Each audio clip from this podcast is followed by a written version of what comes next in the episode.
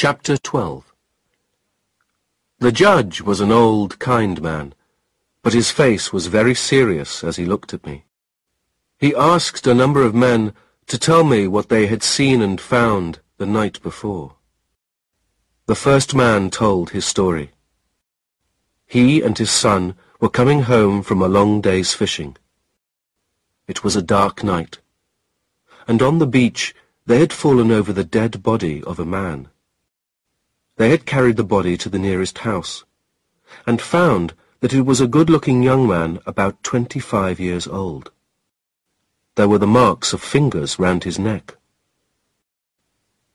When they spoke of the marks of fingers, I remembered the murder of my brother, and I felt a terrible fear. The son then told his story. He had seen a boat with a man in it not far from the beach. He thought it was my boat. A woman had also seen a man in a boat sailing away from the beach.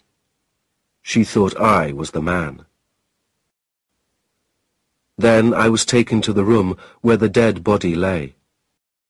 How can I tell you what I felt when I saw the body? I put my arms round it and cried what have I done? My friend, my dear friend.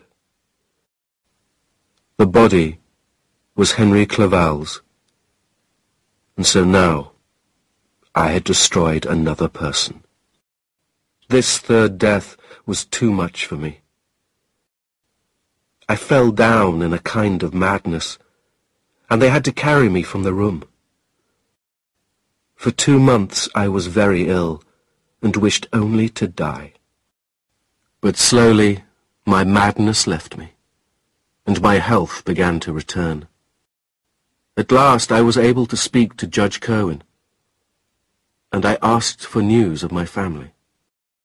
There is someone here who can answer your question better than I can, he said. Your father arrived a few minutes ago and is waiting to see you. For the first time since Henry's death, I felt some happiness. I held out my hands to my father as he came into the room, and he took me in his arms.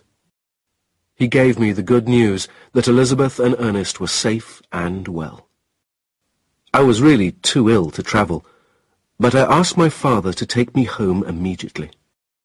The police had found somebody who had seen me on my island at the time of the murder, and so the judge let me go free. My father looked after me on the long journey home, and sat with me for every minute. Night after night while I was asleep, I shouted that I was the murderer of William, Justine, and Henry. My father asked me why I said these awful things. I wanted to answer his question, but I could not tell him my terrible secret. He thought that I was still a little mad. We stayed for a few days in Paris on the way home, and Elizabeth wrote to me at our hotel. This is what her letter said.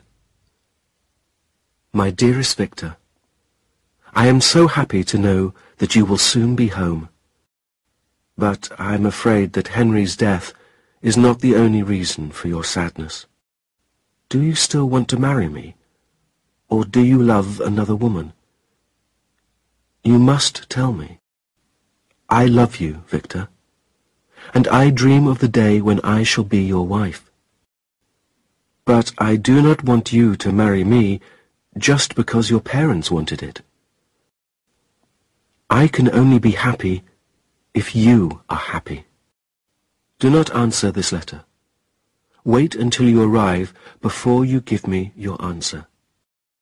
But if you are well, and if I can make you smile, I need nothing more to make me happy. With all my love, Elizabeth. I replied immediately.